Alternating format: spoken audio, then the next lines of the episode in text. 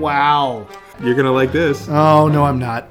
Because there is no goddamn middle. This is not unlike ancient Rome, by the way. Not so much the family circus. Yeah. Yeah, when um, I did when I did Mary Shelley, I had the same issue with necromancy. A lot of them yeah. wanted to create self-sustaining farms and got into crystals. I know. Okay. I understand that. And, but yeah, I'm reading Livy, uh, who is a shitty historian. Because Erie Gygax. Others say that because Laurentia's body was common to all the shepherds around, she was called a she-wolf, which is a Latin term for whore.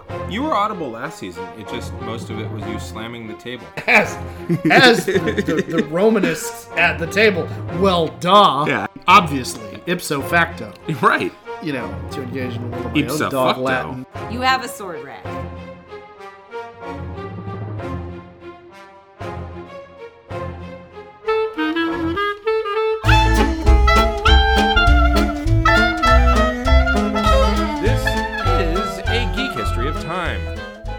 Where we connect nerdery to the real world. My name is Ed Blaylock. I'm a world history teacher, uh, currently teaching virtually uh, while the plague still infests our lands.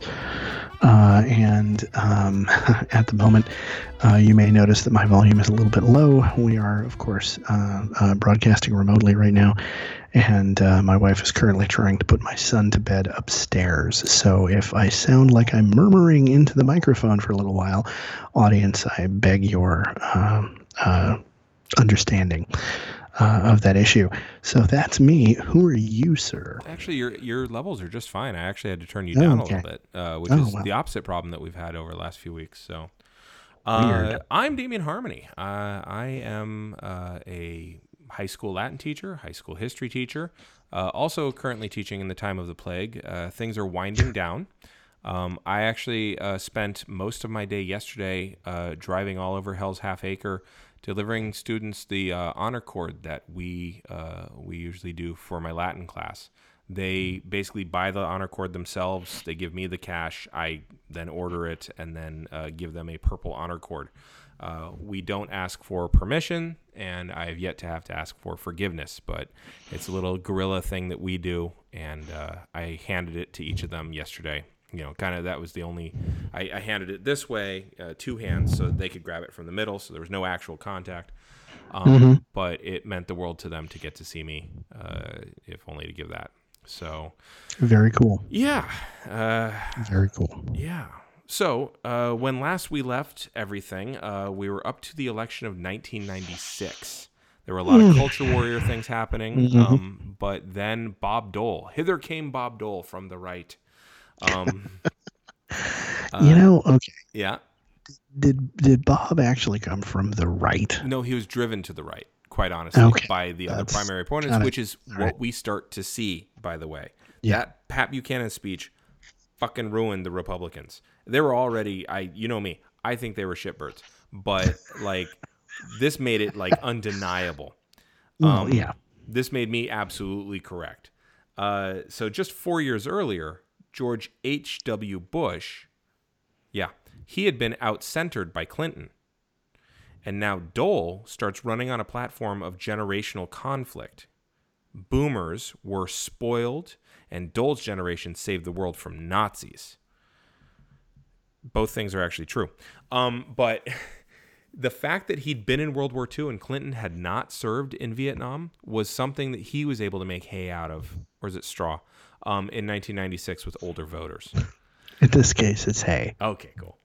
Yeah. Uh, but the economy was still doing really, really well, so you can't run on that. So you have this young upstart who'd won illegitimately somehow last time against a traditionalist who was going to reestablish dominance for the ordinary Americans instead of these liberals and elites. I, I want you to hear the dynamic here because it's going to come back around. Clinton hammered Dole on the economic issues because that was clearly his bread and butter. You know, it's the it's the economy, stupid. You know, he went back yep. to that. Dole went after Clinton for being young and spoiled, coming off like a cranky old man. And because Dole was partially paralyzed in his arm, he always had a pen in his hand, and when he would make his points, he would punctuate them with that pen. It looked like he was trying to stab a bitch. Like he was, like it was, it was aggressive in, in an impotent way. Yeah. Um, yeah. Dole um, I, I had the opportunity to uh, see uh, P J O'Rourke uh-huh. uh, speak in person a while back. This is a long time ago. Mm-hmm. Uh, this is, I want to say it was around two thousand, I think. Okay. Uh, ninety-nine, two thousand. Mm-hmm. Um, and um, he was he was just publishing Eat the Rich. Okay. And uh, which, you know, is a great title for a book, but a weird title for a guy who's basically an economic libertarian. But I digress. Um, he he uh, he had he had some things to say about what had happened in in that election, and what he said was that, you know, um, the guys who ran the Republican Party at the time mm-hmm. were a bunch of Midwestern, you know, uh, uh, you know, Eisenhower types. Mm-hmm. Bob Dole was from Kansas. Yeah, and they looked at and they looked at Bob and they said, "Well, you know, Bob is a Midwestern Eisenhower type, and and you know, so we're going to go with him." And then he got pushed to the right mm-hmm. by the the protean, uh, not totally formed mm-hmm. beginnings of what would eventually coalesce to be the Tea Party within the Republican Party, and and because of assholes like Buchanan and, and the other guys that were that were running against him from the right, to to maintain the support of that wing of the party, he had to get farther right, and then that wound up turning off everybody who wasn't a a you know right leaning centrist. Anybody who was who was a straight up middle of the road centrist was like, well, they all right. sound like a bunch of religious wingnuts. Right. And and so those folks went, well, you know, I'm comfortable voting for Clinton because the economy is pretty good and he's not like a commie or anything. Mm-hmm. And and that wound and that wound up costing Bob Dole the election. Yeah. In in in that environment at that time. Mm-hmm. And and talking about it now, it's amazing the way the landscape has changed since then. Yeah. Yeah. It's kind of like when you look at a picture of what used to be a riverbed and now it's cracked. Yeah. And segmented, you know, it's, yeah. it's a wadi instead of, you know, a flowing river. Um, well, interestingly enough, the R N C started urging congressional Republicans who were running for office at the same time as Dole to cut their ties with him in October and focus on the legislative victory. And it was pretty obvious that Clinton was going to win again by the summer of ninety-six. Again, I'm saying this summer of ninety-six. If you remember back a couple episodes, we started with the summer of ninety-six. And it was also pretty obvious to the people who were buying into the culture war narrative, um, who were listening to talk radio, uh, that he, Clinton, was going to usher in a globalist, remember NAFTA, agenda, and usurp America from ordinary Americans. And they needed a redeemer and a savior, and Dole wasn't it. Oh, yeah, no. Um, um, he he was going to hand us over to the United Nations. Yeah. Like, he was he was just like, we g- goodbye U S sovereignty entirely. Mm-hmm. We were we were not going to have any control over our own affairs. Mm-hmm. It was all going to be the the international, you know, I mean... Yeah, well, and, and um, look at what that, that kind of comes back to, though. Somebody foreign, not of us, coming in to rule over us. That's very much the anti-scallywag, anti-carpetbagger shit, too, that you saw one hundred thirty years earlier. Well, and and it's also part of the characterization of what the war of Great War of Northern Aggression was. Exactly. You know, um, and, and I just want to interject here. Mm-hmm. I don't know if you've heard this story, but um, the Republican Convention of nineteen ninety-six, mm-hmm. um, I was still in college. Mm-hmm. So that summer, I was home in San Diego, mm-hmm. where the Republican Convention was held. I say, yeah, that's... And uh, my summer job that year was as a uh, parking lot attendant and parking valet mm-hmm. at different times uh, for... the biggest parking lot, parking valet company in San Diego. Okay.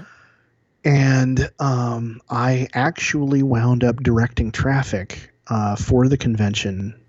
At you know, part of part of my job was being one of the people directing traffic for the convention. Um, and uh, on night two or three mm-hmm. of the convention, um, I was actually the idiot who uh, held up Missus Dole's car. Oh, yeah? Outside of the parking lot because it didn't have the placard I had been told to look for. And and she actually made eye contact with me from the back of the car and, and waved. You're famous. Yeah. I was like, oh, sorry. Yes, go ahead. um, so, yeah, that was that's that's okay. my brush with, with political fame in this right. country was the, the wife of a senator and failed presidential candidate. Um, but, yeah. And and I will say, as somebody who was still Republican at the time, um, I I did, like, from from the moment the convention started, mm-hmm. I kind of felt like everybody there was trying to put on a good face. Yes, you know, like like it was it was it was my side, you know, that I was that I was watching, and I was just like, they're gonna get killed. Like mm-hmm. we're gonna we're gonna lose. And and yep. you know, across on the other side, on the other side of Harbor Boulevard in San Diego, across from the convention center, there was a very sizable crowd of, you know, Democrats, mm-hmm. you know, basically waving "It's the economy, stupid" signs. Yep. You know, and I was like, oh yeah, I can't, We're gonna, yeah. I can't argue with that. We're gonna fucking lose. Mm-hmm. Like, and and you know and. I think it was I think it was maybe clearer for me than it might have been for some people because my family were never culture warriors. Right. Like, like my my dad is basically a country club Republican. You know, I mean he he he yeah, you know, the the the, the brand of Republicanism that we subscribed to, mm-hmm. that I subscribed to while I was a Republican was basically Um, you know, noblesse oblige, you know, kind of kind of ideas and and economic conservatism and those kind of ideas and all of this culture warrior stuff. Mm-hmm. You know, I mean, the people that were really, really worked up about the culture warrior stuff looked like a bunch of wingnuts even to me. Mm-hmm. You know, and and I was not a fan of the idea of women in combat units when I was, you know, twenty. Like as a political issue, mm-hmm. I was I because that was that was my mindset. Um, you know, I've since, you know, grown up and figured out about that, but you know, but it but it wasn't this driving like, oh my God, they're all going to replace us kind of stuff. Mm-hmm. You know, not in any real way. It was just, well, you know, I don't agree with that. I think that's that's that's unnecessary and like not that's not how things ought to be. But that was that was the extent of it. Mm-hmm. And and I think even at the time, on a level that wasn't entirely clear to me, mm-hmm. I I felt that there were people I didn't really like kind of hijacking the party. Mm-hmm. You know? So let me let me ask you this. Did you yeah. and and I don't think I I think I know the answer. So I'm going to say, okay. Did you think that you needed a savior that you had not yet found uh, in ninety-six? Because I, I I I have a guess, and I want and I will tell you if I think it was right. No. Okay, I thought so. Because I I, you were not part of that culture war. The yeah. people who were part of that culture war felt betrayal again, and it was burning, and it was they needed a savior, and they didn't know who it was yet, and it wasn't Bob Dole. He couldn't do it. Uh, and so this man, this lech, this elitist whose wife was too strong, this guy who wants to take America from the real Americans, this Southerner who's rejected his Southern heritage, who listened to academics, who appointed women to positions of power, he was oh my going God, to be horror. president again. And it was fanned by Newt Gingrich in a growing talk radio Remember that communications deregulation that happened under Reagan and Bush? So now it's July of ninety-six. You're parking cars. I yeah. am stuck in fucking Kmart with my grandparents for my senior year vacation uh, in Tahoe. There's a whole story to that. It's hilarious.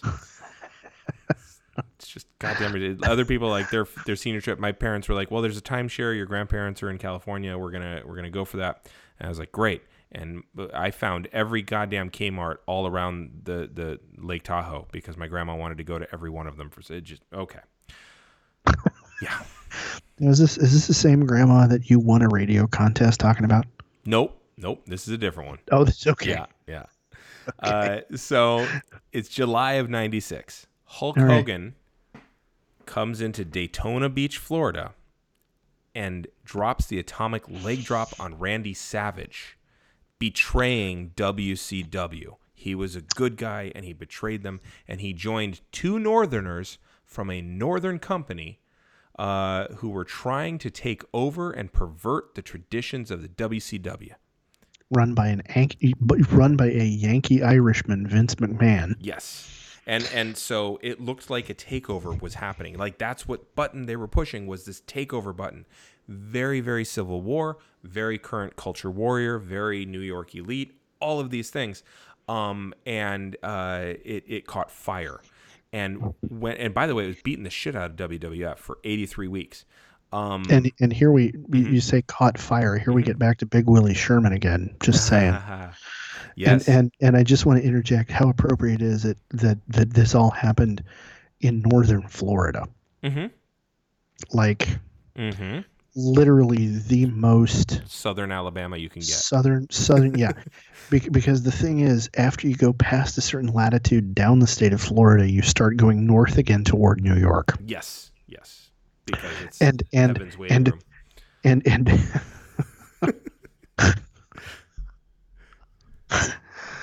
that was their own governor that said that. Yeah. Um, and and but but not only that, but but it also bizarrely winds up moving even farther south.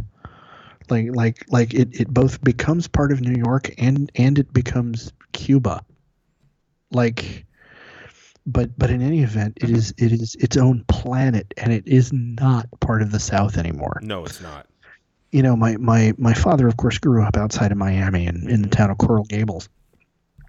And and in some ways, you can kind of tell by talking to him. And then in other ways, like, no, he's not a Southerner. Right, right. It's because, weird, because, yeah. Yeah, because he was educated using textbooks chosen by the state of Florida in the fifties. Mm-hmm. But he grew up in Miami. Right, yeah, a cosmopolitan city with foreigners, so you actually have to deal with prejudices yeah. and yeah. Yeah. So when he, Hulk Hogan, gave a speech telling people that they were looking at the New World Order specifically, it continued continued to burn brightly. And this happened right as the culture war combined with a drop in the people's faith in the government's efficacy, which mm-hmm. had been fanned by, you know, all the efforts in ninety-four. You know, it's interesting. The phrase New World Order yep. actually comes from Bush the First. Mm-hmm. Well, it goes back a lot so, further than that, but yes. Well, yeah, yes. Novus Ordo Seclorum. Yeah, yes. but, but you know, the... the, the it has uh, very anti-Semitic connotations to it, by the way. The global Jew, stuff like that. Really? Yeah. Like the, the, the term itself, uh, New World Order... comes about from, oh God, I want to say like seventeen hundreds crackpot theory on uh, international Jewry. Like it was like the seventeen forties it got started. Yeah, it's, it's I, I went that, down a deep um, rabbit it, hole on that. Because in the, in the context in which Bush used the term talking about, you know, the introduction of a new world order. Yes. That's, that's the, the, he, he wasn't using it in that conspiracy theory kind of context. No. He was talking about, we're now living in a mm-hmm. new world order post Cold War, right, et cetera, et cetera, right, you know, where we're going to be dealing with coalitions of governments dealing with stuff like this because it was because mm-hmm. we're related to the first Gulf War, if I remember right. Yes. And and you know the funny thing is, it wound up being this phrase that got latched onto by culture warriors on the right and conspiracy theorist nut jobs on the left mm-hmm. equally, but they wound up like spinning it in completely different directions. Yes. It's, it's, yeah.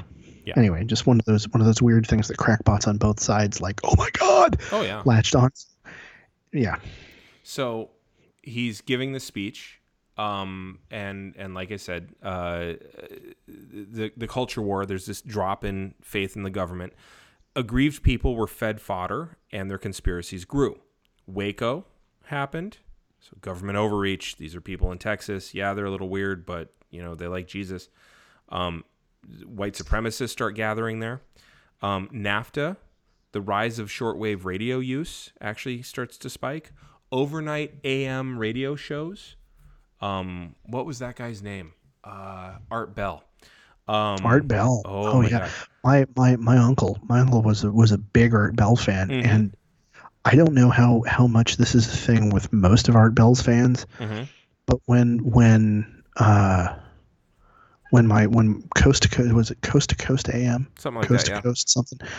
When, when my uncle would start talking about the stuff that Art Bell talked about, there, there would be this tone of voice that he'd use that was like, I don't know if you're following this because you think it's funny or like you believe it or like you don't know. Well, you know, and that's that's actually a way that um, I think irony has been weaponized.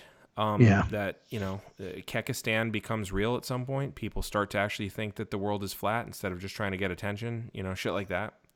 Um, retro uh, retroactive proof linking to real things that happened starts to get oh, really okay. used a lot. It all increased people's belief that there was a conspiracy to remove our national and regional autonomy, as you had said, and corrupt our leaders, taking over from without and from within, just like the N W O. You know what else was really popular at the same time in the mainstream? Because you know I love to compare mainstream to wrestling. Hit me.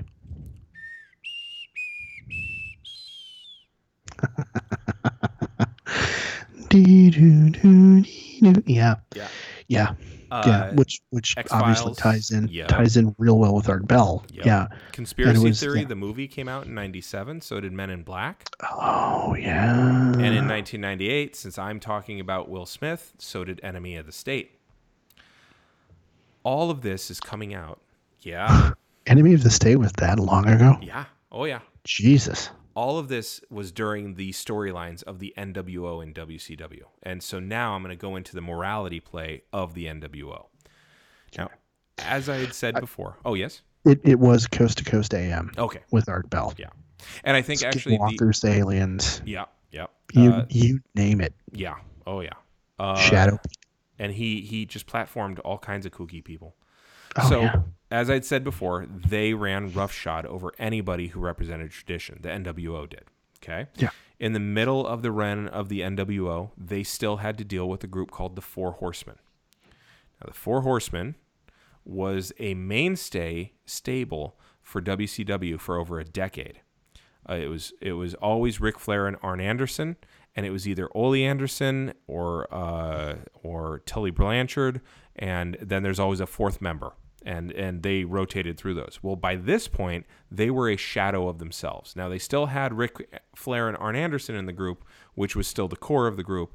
Uh, and these two wrestlers represented tradition, and they felt Southern, uh, and and they felt older than those in the N W O, even though Ric Flair is only a few years older than Hulk Hogan.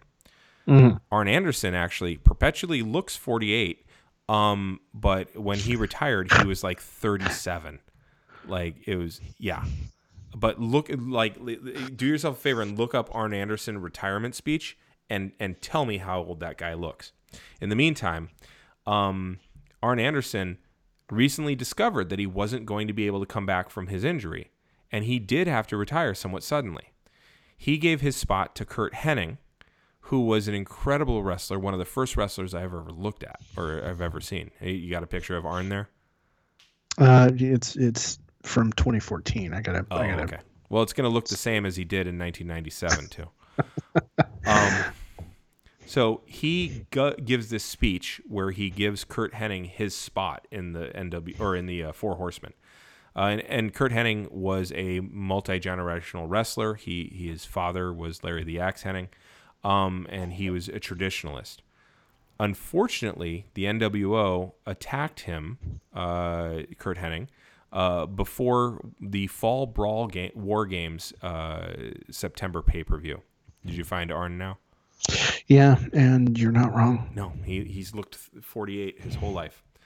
Um, which is kind of unfortunate in his high school photo, I yeah. gotta say.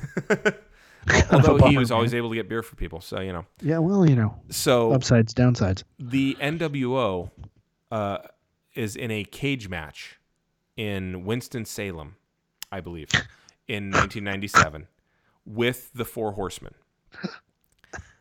Sorry, just every time you mention, you yeah. know, the, the town they're in, I'm like, well, of course. Yep. Okay, so. So it's, it right. was called Horseman Territory, by the way. The Flair right. Country.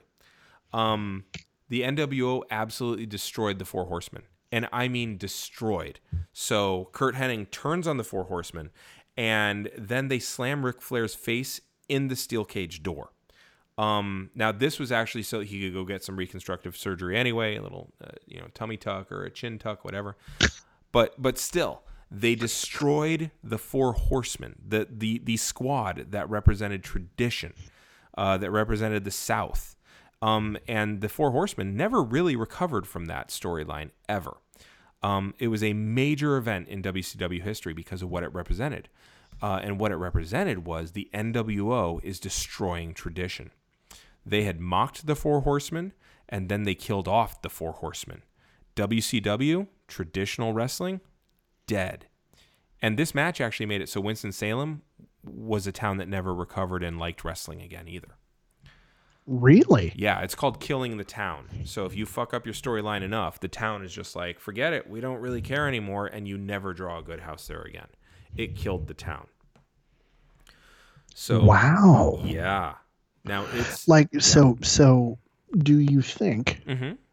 from from the angle of all of this stuff, you know, is written out in advance by mm-hmm. by you know the the folks making the financial decisions? Mm-hmm. Do you think they had any inkling it would be that? that traumatic no and for and, for for Winston like no and and I have to correct you a little bit. So the, the people who are booking it, um it's a booking committee, uh which is a bad idea, um but it's a booking committee, and what they're doing is they are writing the finishes to the matches, and they're kind of charting out what's going on. But at the same time, W C W, it's being run by a guy named Eric Bischoff, and he was making some financial decisions, but then somebody else was also making financial decisions. And then he's telling the creative team, here's what I want to do, broad brush, uh, and here's where I want us to end. And they're trying to figure out ways to get there. And sometimes they're going week by week. Sometimes they're writing a month-long program. Um, but uh, the people who are writing the stories are not the people who are controlling the money. That's, that's a little different. Okay. The, the desire to get the N W O over as the chief bad guys meant you need to feed them a traditional good guy who gets destroyed by it. But because they had done such a betrayal, people threw up their hands and disengaged. Wow. Yeah. Okay. So W C W now is without any traditional heroes. They still have some heroes, but basically the N W O is on top, beats up everybody. Rowdy Roddy Piper, who had come into the W C W in nineteen ninety-six, he'd already gotten, he got a victory over Hogan. He represented tradition. He's here to redeem Hulk Hogan, but he couldn't stand up to the onslaught of the N W O. So by early ninety-seven, he's not a legitimate threat. Um, also, he's been shown to be really old and disappointing as a wrestler by this point because he's broken down as fuck, which is really sad because five years earlier, he had one of the best matches I'd ever seen. Um, there was Diamond Dallas Page, who was very much a blue-collar hero, who kept mm-hmm. outsmarting the N W O, but he just wasn't as big enough of a star to be able to carry on the fight his on his own. Um, and he got most of his shine anyway from getting sympathy from the fans when he'd get beat up or when he'd escape. And you can't have somebody who's constantly getting beat up be your savior. It doesn't work that way. An escape mm-hmm. artist is not a savior. Yeah. Uh, the Giant uh, had already been sullied. Um, he joined the N W O and then he quit. Uh, the N W O, uh, Lex Luger uh, who is just this Adonis-looking guy. Um, shitty wrestler. Uh, but he had a – he really was. Um, he had a brief moment in the sun defying the N W O, giving everybody some hope, and he was kind of a mainstay of W C W. Um, but ultimately, he couldn't hold up to their superior numbers at Hog Wild in ninety-seven. Um, as ninety-seven was steaming along throughout the summer, Dennis Rodman joined the N W O and wrestled with them. Right. And if you look I at him, vaguely remember this. Yep. And if you look at him at that time, he absolutely fit what they were trying to do. He was controversial. He was flouting tradition, and all around, he was a very off-puttingly talented guy. Yeah. You know, he, he had crazy hair. He would show up without having gone to practice. That pissed off people who were basketball fans, and yet he still delivered. So it's just all kinds of, this is not traditional, yeah. you know, so he fit. So what are W C W fans to do in nineteen ninety-seven? Their only hope is a lone savior, which again, if you go back to the history of wrestling in the South, it's usually a stable of bad guys and one guy who who rises up through the ranks to take them on. And if he wins, it's a temporary victory and he gets screwed anyway. And if yeah. he loses, it's his fighting spirit because lost cause. So one of their own has to rise up. Um, and it, one of their own does. And he is essentially a silent, empty vessel that would redeem their beliefs by defeating this trusted man, Hulk Hogan, who had turned villain, and Hogan's brood of sycophants from the North. This guy, who was one of their own, wasn't from the South. He was actually from California. He's a man named Sting. You remember really? him? Yeah. Yeah. yeah. yeah. He, he told everyone to stick it uh, for thinking that he'd betrayed them. Remember? Um, yeah. He was hanging out in the rafters, and I really want to point out he's coming down from on high. Um. Mm-hmm. Every once in a while, he'd come in and he'd assault the N W O. He'd lay waste to them, or he would stop someone from getting assaulted. But he'd never get to Hogan. Hogan always escaped. He never wrestled, and he never really fought for anything. He did, however, have a litmus test. It's a, it's a really cool, cool litmus test that he would do. Um, he, because betrayal was such a theme in the mid nineties. Yeah. Um, especially because it pertained to literally everything. Um, Sting would push someone around and bully them a little bit with a baseball bat. Uh, and it was painted black. Okay. Um, and then he'd give them the bat and turn his back on them. If they didn't attack him, he knew he could trust them. And if they did attack him, then he knew otherwise. And okay. Yeah. So as a, as a non-wrestling fan. Yes. Coming into this. Yes. So when I when I look up Sting W C W yep. on Google, there are there are two very, very different looks yes. that show up. Show, tell me there, tell me the uh the, the first one. Okay. The the the the one the one that shows up reading left to right in most of the images that I that I get, because they're they're like side by side comparisons are like a huge thing. Sure. Um, on on the left, which earlier, I suppose, yeah. is a blonde-haired, muscular dude with with some paint on his face. Yes. Uh, wearing, like, one of the pictures I've got right now is looks like yellow tr- yellow yellow mm-hmm. pants with with a scorpion on on one leg. That would be Sting from ninety-two or ninety-three. Yeah. Okay, and then and then on the right hand side it's is amazing this. I ever is, get laid with knowing all this? Yeah. You just got to find the right, you know, apparently, it's the right people, yeah. you know. So there's a term, uh, by the way, for for groupies in wrestling. They're called ring rats, and RAT stands for reasonably attractive talent. Wow. Yeah. Damn. So. All right. So, so, so on the right hand side. Uh-huh. So, so presumably later. Yes. Is a crow looking motherfucker. Exactly.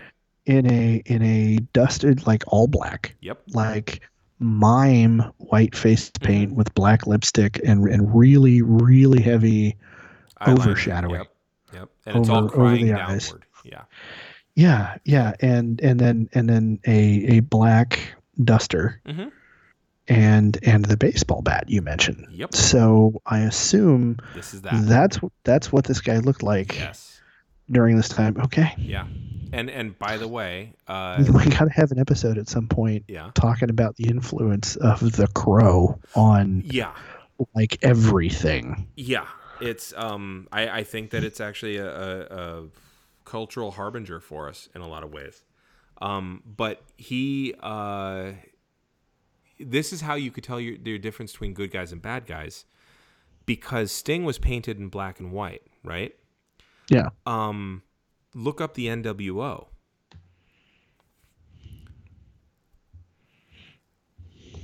And while he's doing that, uh, I'm going to cut us to commercial. All right.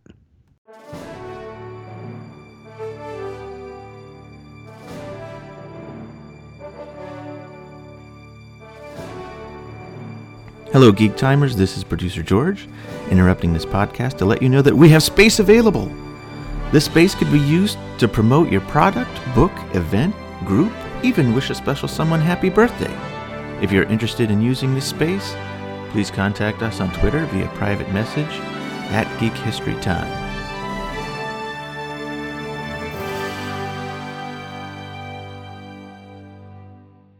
Some mighty fine commercials. Thank you very much for yes, uh, listening to this. As always, so as ever. Before we went to commercial, I asked you to look up the N W O. Yeah. Describe their outfits, yeah. please. Um, they're kind of wearing a uniform. Um, yep. I'm seeing a lot. I'm seeing black jeans. Mm-hmm. Um, I'm seeing um, see their some logo? Of them. Yeah, it's it's a it's a white mm-hmm. logo mm-hmm. on black and and lowercase n, capital W, lowercase o. Yep. So uh, in inside a square. Now, what's materially the difference between Sting and the N W O?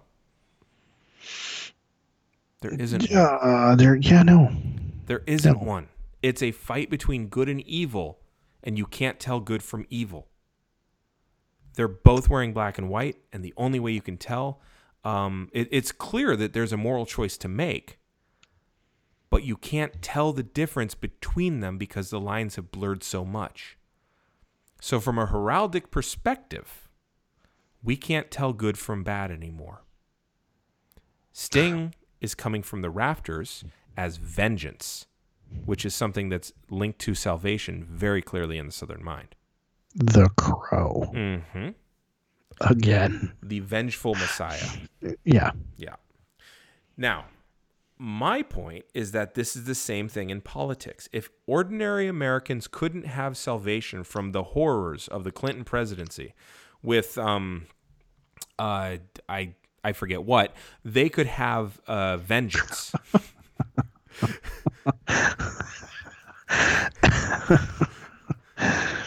You know, Bob Bob gets a bad rap. Like, no, I just meant like what they actually oh. wanted salvation from. I, I oh, what horrible like they thing. didn't I, they didn't oh, yeah. oh oh oh they didn't they didn't know what it was they needed saving from. Right, they just no, knew I they think, needed it. I, I think I think they they they could they could have articulated what they needed saving from. They needed saving from godless heathens, abortion on demand. Gays being foisted on them everywhere, and, okay, and, uh, let me, and let me back it up, you know, then. The virginity of white oh, women. Well done. Like, well you know, done. I mean, yeah. let's let's let's talk about what all they they would have. Right. You know. Okay. So, what real policy thing did they need savings from? They were oh. the ones making the fucking policies. Yeah, no, that yeah. that that was that would be completely inarticulate, and they yeah, no, they but wouldn't they have an felt, answer for that. Yeah, they felt betrayed. Oh yeah, and well they felt yeah, betrayed that's by like, one of their own. To the point where he stopped being one of their own because he was a corrupted version of himself. And that's what Hulk Hogan was. He was a good guy who then became bad guy Hulk Hogan and joined the New World Order. So they could have vengeance for this betrayal. They could not have salvation. And people seem to be expressing a lot of fucking cultural rage at this same time. The most extreme versions happened in Laramie, Wyoming, and Jasper, Texas. Mm. And I'm only going to spend a little bit on this because it's hard as shit to listen to, especially literally right now. Um, but in Laramie, Wyoming, Matthew Shepard, a young homosexual man, was beaten and tortured and tied to a fence post by two murderous pricks whose names I will not give you. Um, one of whom used, uh, one of whom's attorney used gay panic as a fucking defense. In Jasper, Texas, James Byrd was beaten and dragged and murdered by three white supremacist shithead fans of the Turner Diaries. Most people didn't commit uh, murder as a response, but they still absolutely... This this was the the expression of it all the same. That visceral reaction was growing in folks, and people didn't necessarily condemn. In fact, there was a, a talk show shock jock guy who even referenced uh, uh, uh, James Byrd. Um, and uh, he got fired for it, thankfully. But a lot of people are like, well, that's not really fair. Um, yeah, I remember that. Wrestling absolutely taps into viscera. Um, not to confuse you with the wrestler named Viscera. He was up north. Um, for instance, Bill Clinton is bad. He's betraying the South and bringing in the gays and the women and the internationalists. But the economy was undeniably better. And he was enacting policies that punished the poor for being poor. All of these are things they like. Both things culture warriors like. And in wrestling, the bad guys became cool. And that, to me, is really interesting because your bad guys become your anti-heroes and your hero is kind of this absent savior. Scott Hall would start off every match with, hey, yo. And then he'd do a little survey for the fans. And by January of ninety-seven, the fans were cheering for him as often as they were booing for him. And the reason for this? The economy, stupid. Um... Bill Clinton was great for the fucking economy, and poverty was on the wane. However, the rights of the historically marginalized were also on the rise. So this juxtaposition of lives getting better while their lives were getting worse, because apparently it's it's a zero-sum game, um, because it was also culturally getting better, um for a majority of the, you know, or for marginalized folks, this is upsetting to the dominant majority, and therefore they're che- cheering and uh, and booing the bad guys almost equally and starting to cheer the bad guys.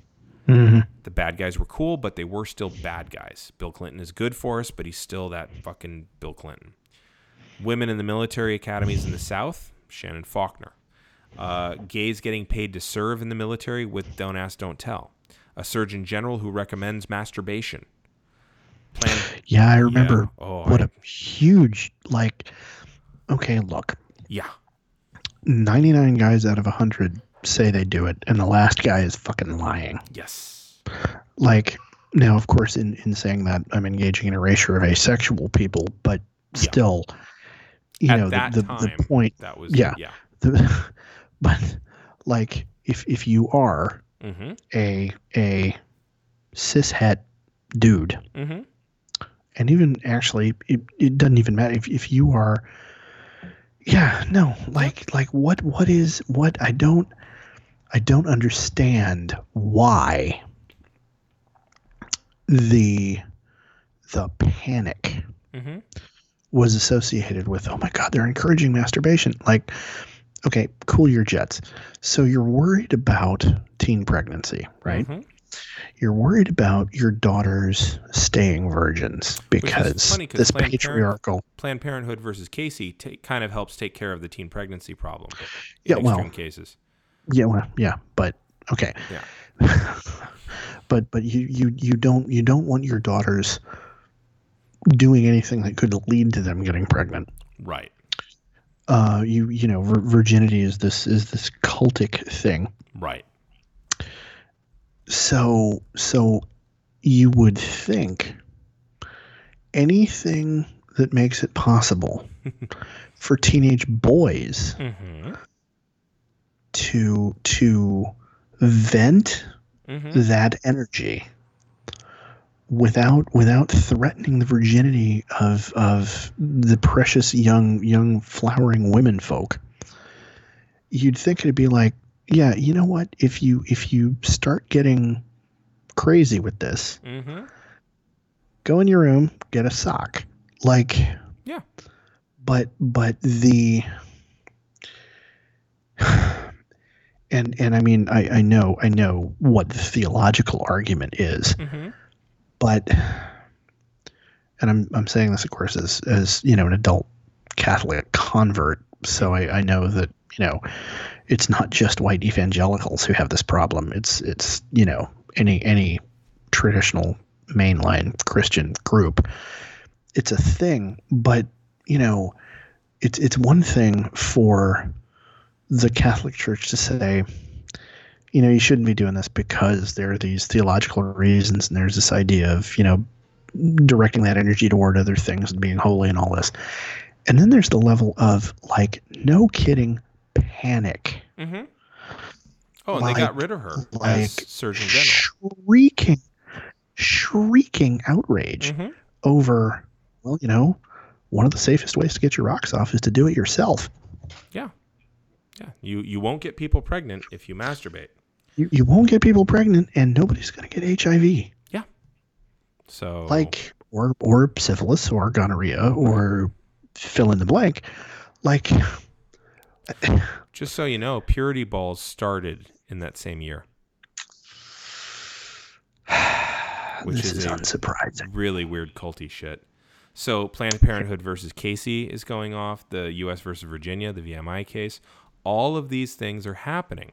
All these cultural losses are happening for your cultural warriors, and the economy is going really well. Oh, God, what do I do? This is also true in the W W F at the time, too. They're just not based in the South. But bad guys being cool was much more of a following and upping the ante thing in the W W F. They saw what their competitors were doing and beating them at, so they mm-hmm. did it, too. Um, but the parallels are absolutely there. D-Generation X. Oh, yeah. Okay. Young upstarts. Um, they take out the Hart Foundation, uh, which is like uh, with the Montreal Screwjob in November of ninety-seven. All of this shit's happening at the same time. This idea of betrayal. By the way, uh, Ross ends up uh, cheating on Rachel around the same time. Um, but... Uh, So they, uh, you're still, you're still working on that. I still am. I still am. Um, but the D X, uh, they run roughshod over everyone else for the next few months, uh, disrespecting the Undertaker, who is a traditionalist. Eventually they're all going to be thwarted by a lone single wrestler who was much more of a traditional wrestler. Um, he was an anti-hero for those cool villains. So you had anti-heroes fighting cool villains. I'm, wait, of wait, course, wait. talking about... Stone Cold Steve Austin? Oh, hell yeah. And he's Can an, I get a hell yeah? Yeah, damn right. And he's an actual Southern guy. Yeah. In a Northern territory. Yeah. And he's... He is well, the, because... Yeah, and, and he's not a savior. He's a revenger. Like, he is, oh, I'm going to kick your ass because I'm a badass, and that's what, and that was it. He's so anti-heroed up. That's the era of the Contract with America, the culture wars. All of that shit's in full swing. Southern rednecks stomping a mud hole in everyone in the North was exactly what people wanted to see. They did not care about actual policy, actual governance. They did not care about any of the things that mattered. They cared about the optic of their team winning in the culture wars. Fuck. When the anti-hero in both places finally wins out against these factions, and notice these factions are large groups. They're yeah. uh, sycophants to one godhead who needs to be toppled. It was, with Stone Cold, it was against uh, Mister McMahon. And he had his stooges, and he had the yeah. ministry and the corporate ministry. And I'm going to get into that real quick. Um, it didn't quite set things right, though. When they toppled these guys, it didn't set it right. The hero in both was a broken shadow of who he once was. Both men physically weren't who they had been in their prime. The Sting that you saw with the Bart Simpson haircut and all the neon, he was in his fucking prime. By ninety-seven, he was a mm-hmm. bit run down. Steve Austin had a, such a severe neck injury that his uh, ring ability was absolutely limited. He couldn't do all the good wrestling he used to do. He had to be a punch and kick guy, and he only had like four moves and just a lot of anger. So he adjusted for it. So sorry, four moves and a lot of anger. I, yeah. I feel like that ought to be the title of a book. So uh, Sting had uh, not been in the ring for eighteen months by the time he actually get in. and he was, forgive the pun, a pale imitation of himself.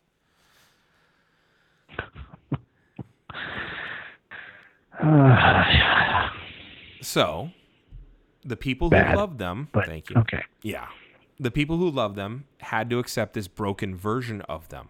They were not going to get salvation. They were only going to get vengeance. Nothing went the way that it was supposed to. In fact, in nineteen ninety-eight, wrestling becomes entirely about factions. D-Generation X reformed after Shawn Michaels lost to Stone Cold Steve Austin. The Nation of Domination, a black uh, militant group, reformed under The Rock. The Union existed. It was very brief, like literally one pay-per-view. The Corporation, Kai and Tai, the Ministry of Darkness, the Corporate Ministry, which was a com- combination of the Corporation and the Ministry of Darkness. Um, with it was just ridiculous. All of these were in the W W F. Mm-hmm. In the W C W, it gets even more fun. N W O, after Sting beat Hogan, fractured into N W O Hollywood and N W O Wolfpack because Sting's semi-vengeance against Hogan uh, and his betrayal and his takeover, Sting broke them, right? So then N W O Hollywood was the black and white, and then the red and black was Wolfpack. And then it was uh, black and white uh, uh, N W O, and then the Four Horsemen reformed. And then there was a group called Raven's Flock. And then came the L W O, the Latino World Order. And then there were the Filthy Animals. Have I lost you? Nope, you're still there. Okay. Then there were the Filthy Animals. Yeah, no, I'm, I'm here barely. All the, right. Yeah. There were the, rest, wow. the West Te- Texas Rednecks, Team Canada, Team Madness, which was just Macho Man Savage and three women, the Revolution, Natural Born Thrillers. There's a lot more, but you get the idea. And so yeah. Everybody's in a faction. It is the age of factions. And by the time W C W was actually falling apart, it had a Hail Mary pass uh, that it kept trying, and it aimed at two main factions, the New Blood versus the Millionaires Club. And that was a shitty idea, but it's worth mentioning because the New Blood were several wrestlers who were lower card guys, and plenty of guys who'd been big elsewhere were multiple decade veterans. Okay, the Millionaires Club were the top seven wrestlers who'd seen the elite, who were seen as the elite, the out of touch, and the ones who were ruining wrestling. Some of them were very old veterans. For instance, uh, well, uh, I'll give you the list in a second, and others were relatively new. Um, the Millionaires Club was comprised of Bill Goldberg, who was very new but huge and hot, um, D D P, Ric Flair, Hulk Hogan, Kevin Nash, Sting, and Sid Vicious. Also, Scott Steiner, Curt Hennig, Lex Luger, Booker T, and Macho Man Randy Savage. And that's against all the rest of the W C W. So all the guys who had been successful against all the W C W. Um... By the way, when the N W O Wolfpack happened, Sting joined the Wolfpack and painted his face red. He looked like sunburned. So in nineteen ninety-nine and two thousand, it is absolutely about political tribalism. And that's okay. What was pushing the narrative. It was pushing it specifically from the right. The culture wars had created a culture where they had to be an insurgency, taking back the country for ordinary Americans. And the Republicans, despite being in power in the legislature, were insurgent, and they were trying to capture back their White House. And the result was they were all in power, and so they all had to still act insurgent. And the way to do that is tribalism and culture war. And that's the only morality that exists, because that's the only thing you can sustain once you've won. So that brings us to ninety-nine, two thousand, and it's born out of that stuff. Now, just like after Bush won the presidency and the Republicans held all three branches of government. Yeah. Okay? And yet they're still insurgent in some way. It's no longer exciting or thrilling to be the insurgent, though. So now the culture warriors have to come up with new ways to be insurgent. So now you take all yeah. the, the guys and you make a new elite and you jumble fuck it around. And, and you run out of creativity. Jumble fuck. Oh, love yes. that phrase. Um, it's nowhere near as affirming or as honest ideologically this time around, however, and it just felt like the same old story had once again uh, that that had once uh, upon a time gripped our imagination. And, okay, so yeah. When are you going to get back to talking about wrestling? Uh, right now. So, okay. And well put. Because you know, yeah. like. Well, and and the the lines are blurring. You might remember that Jesse the Body Ventura was a governor. Yep. Bob Backlund was running for the Senate. Jumpin' Jim yep. Brunzell in Florida was running for the Senate. Ric Flair promised that he would run for governor of North Carolina. Like, a lot of wrestlers were like, I know what the next dodge is. Ric Flair? Yeah. Really? Yeah. Oh, Jerry Lawler was running for mayor of Memphis. Currently, Kane... That I can see. Kane, the big red machine Kane, the guy who can control fire, Kane... He's the mayor of a county in in, te- in Tennessee. Okay. Yeah.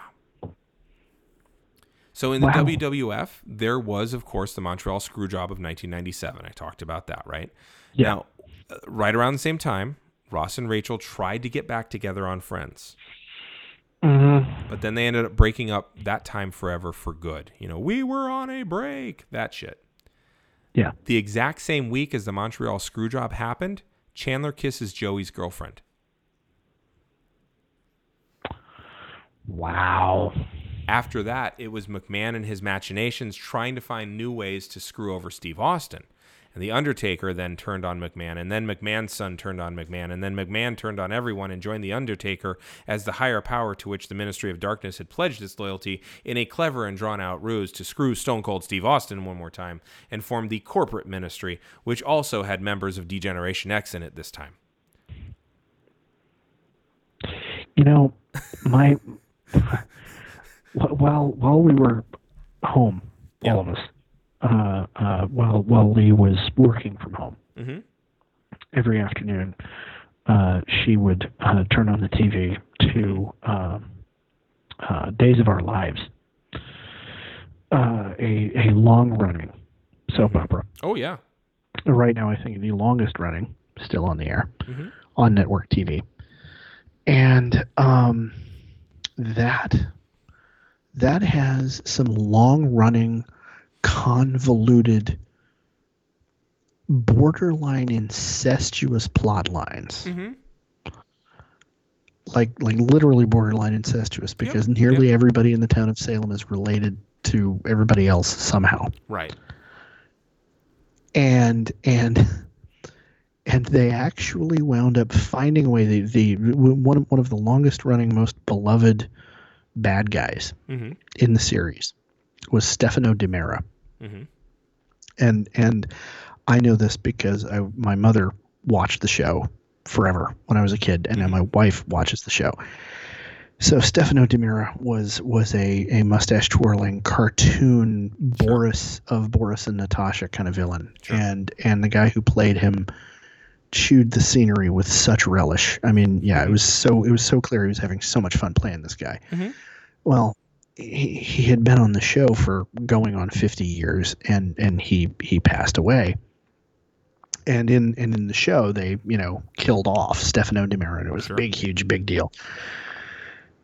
Well, and then lo and behold, um, a couple of months ago, uh, one of the long-running good guys uh, suddenly shows up. And he's carrying himself like Stefano, and he's talking like Stefano, and he's referring to people in the names that Stefano has used for him.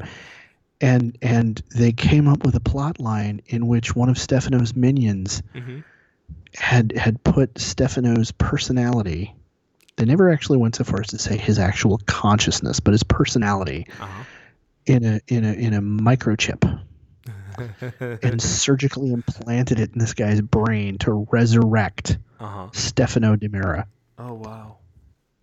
And and what you're saying right there mm-hmm. is even crazier than that to watch, me. Watch this. Like watch this. Okay, so shit. Can we agree that this is nowhere near as entertaining or effective the fir- as it was the first time around? Can we well, agree to that? Yeah. yeah. Oh, yeah. yeah so yeah. It feels like the same old story that, that had once before gripped our imagination. Yeah. Here's what the N W O did. After no. being out of power and then fractioned, uh, the N W O re- reunited under Hulk Hogan and the Wolfpack this time. And then they beat up a few members and kicked them out because uh, they needed to have good guys to fight against, I guess. But they still kept too many. And then they swerved the audience to think that they were going to break up again and that Hulk Hogan was going to redeem himself by wrestling Kevin Nash. As it turned out, though, Hulk Hogan hit Nash with the famous finger poke of doom and took the, fu- the title back and reformed the N W O. Nowhere near as entertaining or effective this time around, and it just felt like the same old story that it once again gripped our imagination. Then, Lame. yeah. Then about a year later, the N W O uh, has has fallen apart again, and everybody's on their own. And Hulk Hogan's a good guy, and then Bret Hart beats up Hulk Hogan, and then he joins with uh, Jeff Jarrett and Scott Hall and Kevin Nash, and they form N W O two thousand. And then injuries plagued that team. Because of... Mm-hmm. because it, it had to be N W O two thousand right. because it was the turn of the century and everything was two thousand. Yes. And so, yeah. uh, except for a rapper down in the South named Andre three thousand. He was a little more forward-thinking. Um, well, yeah. But, yeah. So, uh, they were N W O two thousand, and then injuries plagued that whole squad to the point where Jeff Jarrett, who is just like, I mean, he's he's a talented wrestler, but I've never liked him, and not for the right reasons. Um, he's the only person in N W O, and then his two bodyguards are like tag team champions, and they come out to N W O's music, but nobody's actually wearing N W O merchandise anymore, and it's just... And so then when W W F buys W C W, having defeated them in the right. ratings wars, yeah. Yeah, yeah. Vince McMahon resurrects the N W O. And that's right around the time of WrestleMania eighteen in Toronto. And Hulk Hogan is fighting against The Rock for the N W O. And uh, they actually call an audible in the ring, and they make Hulk Hogan a good guy. And then the N W O kicks out Hulk Hogan, and then Kevin Nash tears his quad trying to climb into a ring at one point, and then the N W O is killed off forever for good. Wow. Oh, yeah. So Stefano coming back, that's that's child's play. Yeah. Um, well, actually, Chucky coming back is child's play. But it's child's play, yeah. So you over have... Over and over and over and over again. But you have this recycling of this idea so that you can keep these people relevant with this narrative that is... Um, outdated, doesn't actually work, but we're going to beat it into you anyway. So once again, wrestling is showing us who we are. Someone who is ultimately in charge is pretending not to be in charge so that he can then be in charge and hurt the people who are not in charge. Or we cry out for a broken Avenger to punish the ones who are in charge, who are actually popular and enjoyable, but they're reminding us that our ways are out of touch, and we want that bloody revenge. And that's why that happened at that time. Okay. So, which of those two is our current administration, in your view?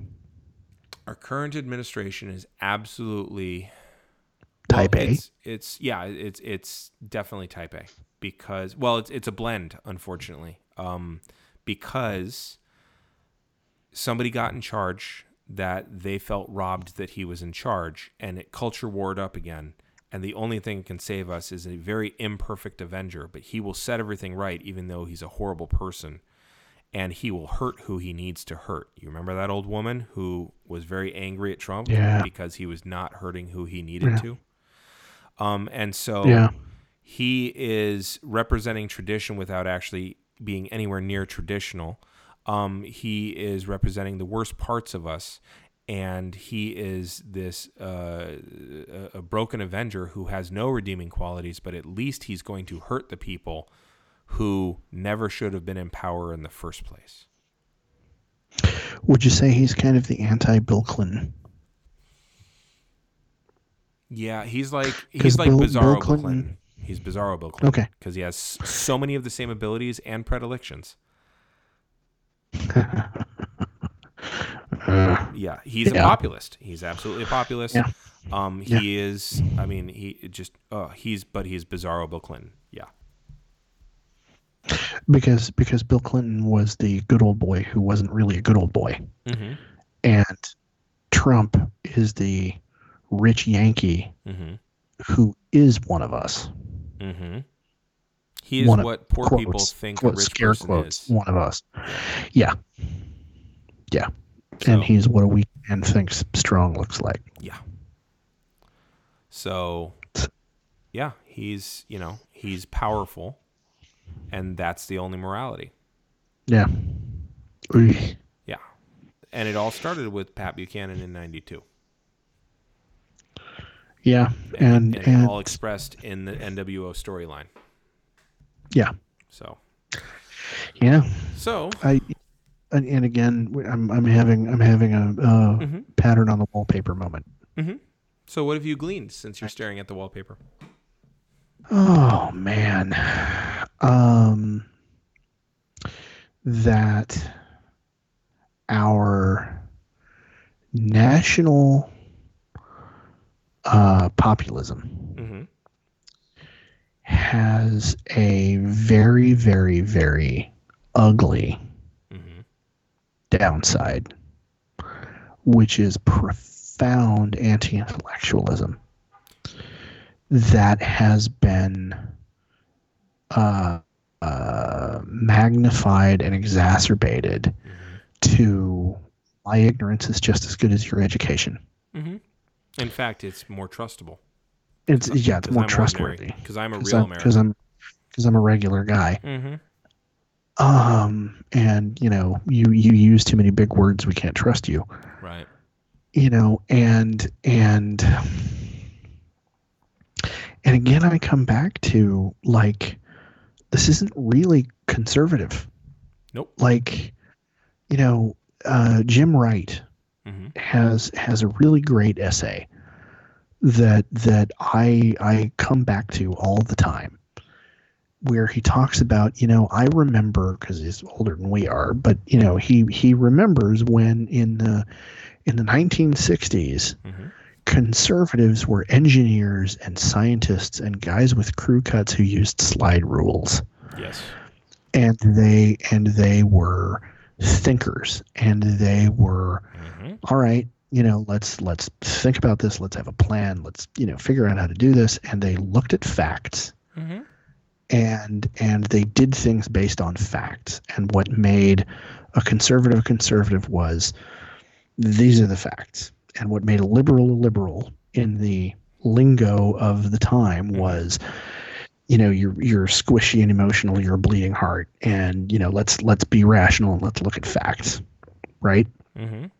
And and the right wing still loves to use that kind of language, but that's not how they work anymore. It hasn't been for a long time. For well, yeah, no, but but but you get kind of what I'm what I'm getting at I is do. is like the branding back now, then, yeah, yeah, and and and like back then, you could have a conversation mm-hmm. and and talk about fact, and now. People who are calling themselves conservatives mm-hmm. have no, they have no ideology.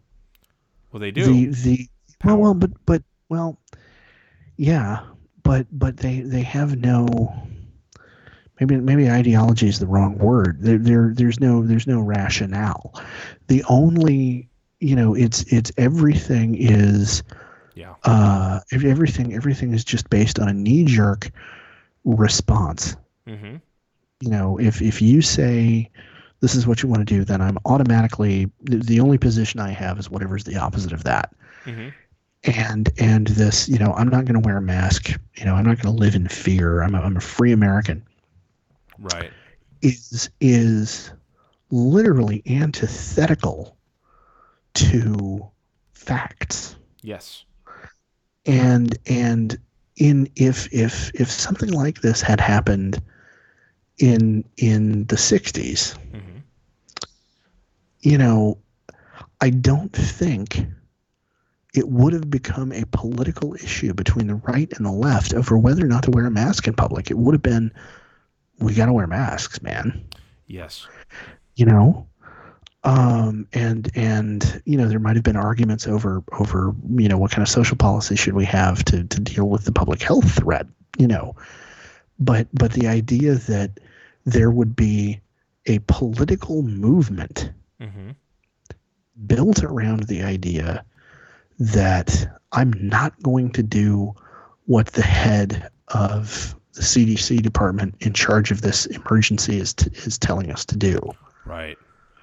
Like, because because that pointy-headed dude there is saying this, I'm not going to do it. You can't make me. Yep. And and that's and that's the sum total of their ideology. Like yeah. you don't under you you you you talk about liberty the way a fourteen-year-old boy does. Yes. A fourteen-year-old a fourteen-year-old white boy.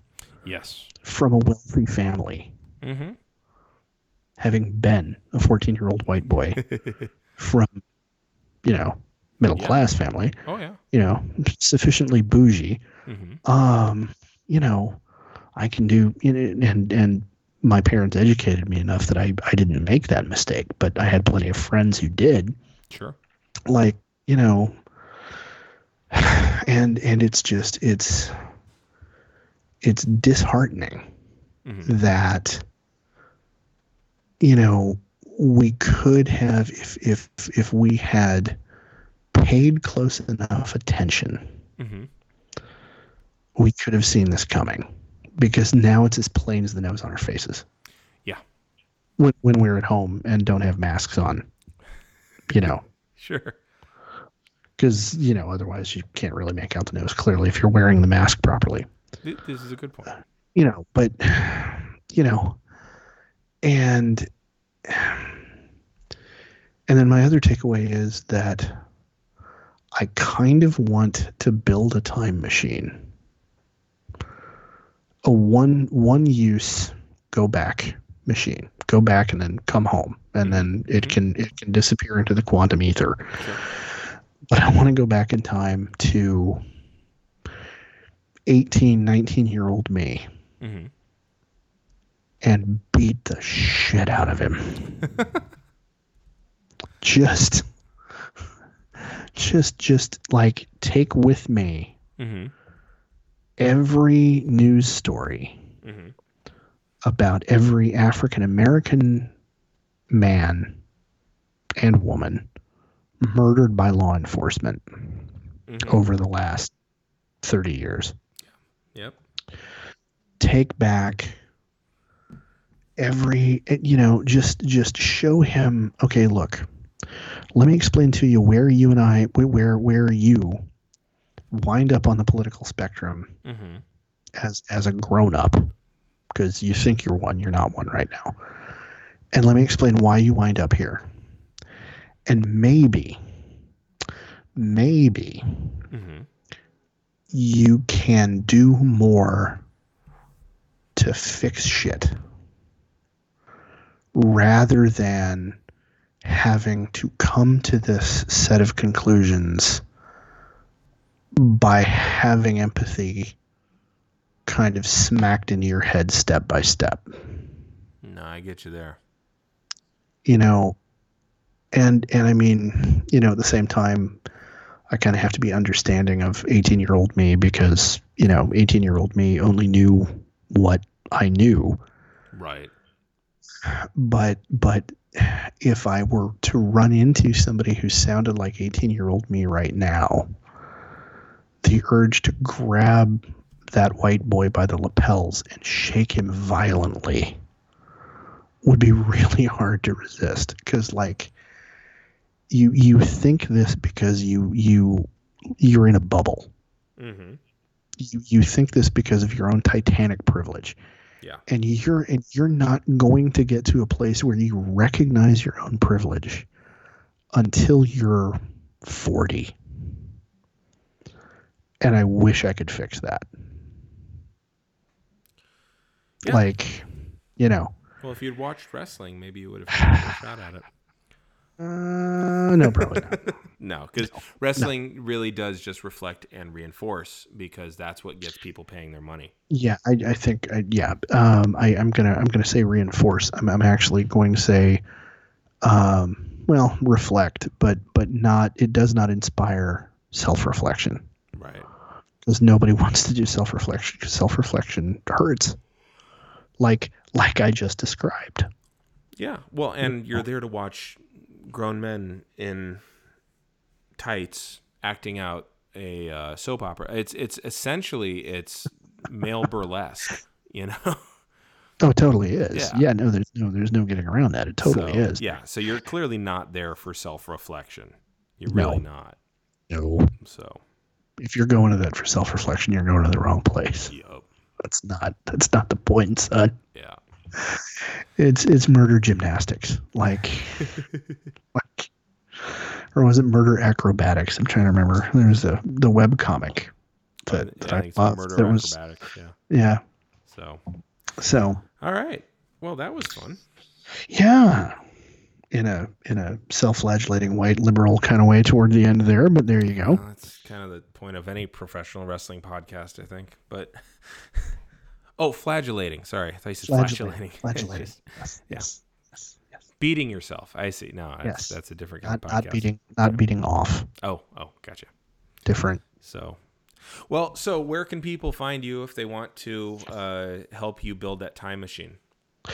Or call me a cuck. Uh, you can find me at uh, E H Blaylock on Twitter. Uh, you can find me at Mister Blaylock on uh, Instagram. And how about you? You can find me at Duh Harmony on both the Insta and the Twitter. Uh, you can also find me on Tuesdays um, on twitch.tv forward slash capital puns, uh, doing puns all night. Uh, you can uh, at eight thirty p.m. You can also find me on Sundays at uh, twitch.tv forward slash calling it in the ring, talking about old wrestling matches uh, with uh, a couple of different local comedians. Um, well, one who's a national touring comedian as well. Uh, and uh, you can also, um, oh, there was something I was going to say. Oh, you could also do us a favor. Um, click subscribe. Uh, we're available oh. on Spotify, Stitcher, and, of course, uh, the iTunes store. Um, click subscribe. Uh, and uh, if you think we earned a five-star review, let us know. Uh, if you don't, um, you know what? Listen to more episodes. You'll find one. You'll uh, you'll you'll find one to give a five star rating to. Exactly. It'll be it'll be fantastic. Uh, where can they find us uh, to give feedback? Collectively, mm-hmm. we can be found at Geek History Time on Twitter, yep.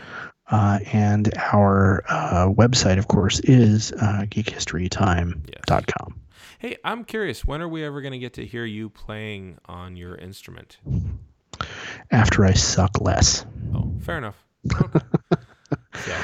Uh, what what Damien is re- we, we haven't talked about it actually on the on the podcast, but what Damien is referring to is that uh, right now in, in quarantine, I'm I'm making use of my time, uh, in part, uh, by learning how to play a uh, a musical instrument, uh, and at some point I'm going to inflict that on all of you, but not until I don't suck quite so much. Hmm.